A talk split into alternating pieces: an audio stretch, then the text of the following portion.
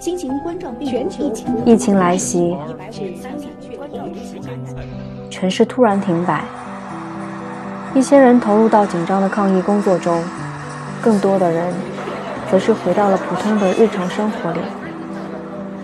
当空间开始失效，建筑师们都在思考些什么呢？他们的工作生活又受到了怎样的影响？对于疫情带来的蝴蝶效应，他们又有着怎样的理解与感知？我们都是普通人，我们也都是抗疫的一份子。哇，在家里憋死了，就回到公司觉得好幸福。昨天去办公室，保安赶出来了。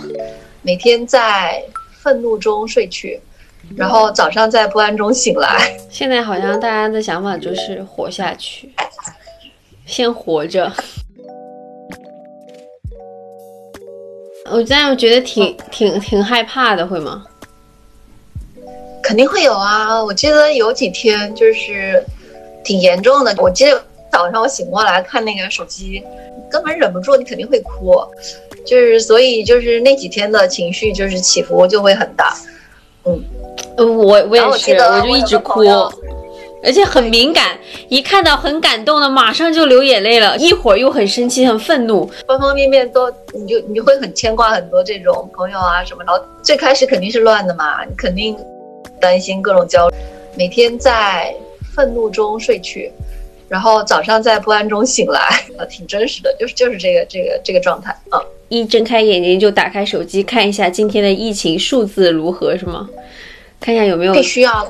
很关注啊，这个事情，这次全中国的那种节奏几乎是一致的，就是所以就是你一定会关注这个社会事件。这个事儿其实历史上来说就是一个一场大的瘟疫，从来没过过这样的春节。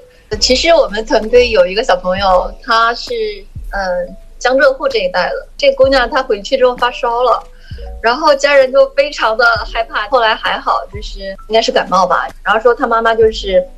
让每天让他洗四遍热水澡，因为当时说这个高温会杀死那个病毒嘛，对吧？就把他隔离，隔离在一个房间里面。他之后好了之后告诉我，就听了觉得呃挺挺，真的是感同身受，很害怕还是？他也挺对，挺孤独的。非典的时候，你的回忆一下十七年年前的非典，你在干嘛？非典我觉得还好，我记得那时候戴口罩，也不是说每个人必须戴。然后我就记得有一天在地铁站，然后突然我一哥们儿突然把我拎出来，他说：“勋君是不是你？” 然后我说：“哎，果然是老铁。”我说：“戴着口罩都能把我认出来。”我就记得特别深的这个印象，那个程度我觉得不像这一次。至少那个时候在家，我记得就是。呃，烧那个白醋，口罩好像不用戴口罩。我我记得有戴口罩，那个时候好像还囤了点口罩。这个我要是翻一下，没准能翻出来，还是有有几只。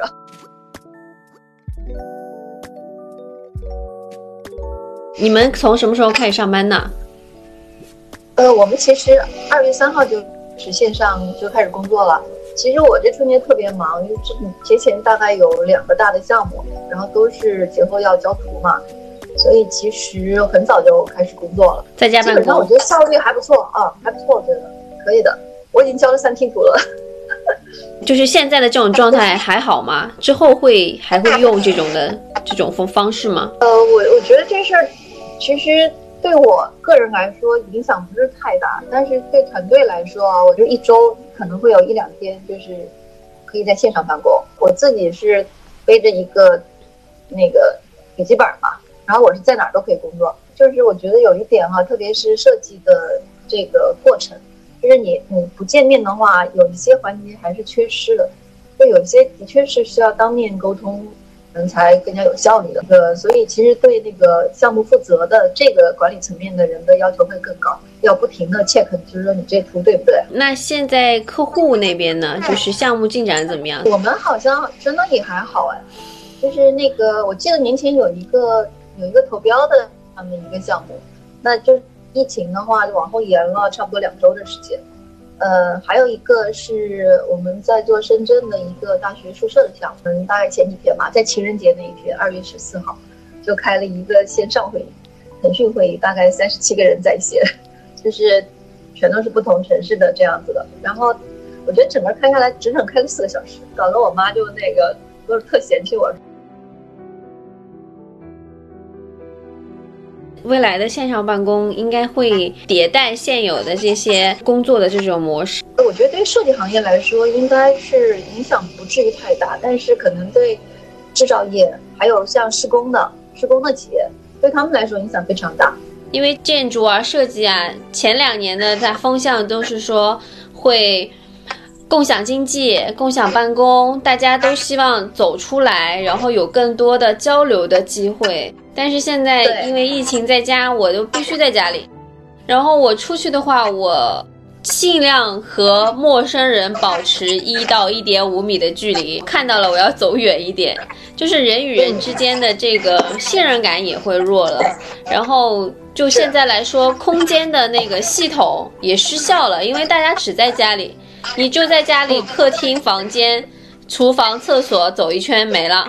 这个现象的这个发生，应该对未来的设计会有，你你会思考到这个问题吗？另外一个朋友他有跟我说，他们想做一个疫情相关的一个竞赛，然后我当时给了他两个两个 idea 啊，就第一个就是说，呃，那个说有没有那种瞬间可以那个可以用的一个头盔，就是平常可能就是就像一页纸一样这种哈，然后发生状况就是。我我能非常快的把它给，扬，就是那个像宇航员一样戴在头上，我觉得那特别好。还有一个点就是我起了个名字叫叫灭霸接口，就这东西它是它是可以折叠的，然后它也可以迅速的，就是快速的把它建造出来，接在每一个这种大的人员密集的空间的这个前面的这个接口，就是反正我进去就。呃，可以消毒啊，各方面就是我只要过了这口，我我就相对安全的。其实反思了一下，我说设计到底是什么？室内设计可能更像一个化妆了，是让它变得更美嘛。突然有什么事儿发生了，谁还会去化妆呢？对吧？还有一些就是觉得最本质的一些事情，可能再再次提醒一些太华而不实的东西，有可能就是你会重新去审视这一点，就我到底要不要做的这么。就你身边接触的这些行业来说，如何去应对这个经济下滑或者是疫情之后的这个冲击呢？就应该是大家都焦虑的事情吧。嗯，不少朋友他们也已经开始采取了措施，特别是这种中小型的这种这种团队哈，觉得大家还是还是挺积极的面对这个事儿吧。这个事儿就很像，确实像很像个考试，关键你得你得你得做。就是我觉得你，你天天看帖子，然后你去骂，骂这样的那样的，然后你跟着这个情绪起伏的。对，怎么去解决这个事情？因为你想的话只是想，然后你要做的话，你至少做出来，踏出第一步了，总会慢慢好起来的。那我们团队，我们就把工作安排尽量安排好，然后自己的团队。小孩儿，这个我们我们都是每天要打那个疫情打卡嘛，就是你你至少把你你你自己能掌控的这个嗯这些这些你把它给做好，对吧？那你焦虑的时候，通过什么方式来解压呢？就是在疫情期间，现在特别想去潜水，特别想，就是我现在才才意识到。就是你，你能自由自在的，就就是你平常觉得很容易的事儿，你你以为理所当然的事儿，没有那么容易了。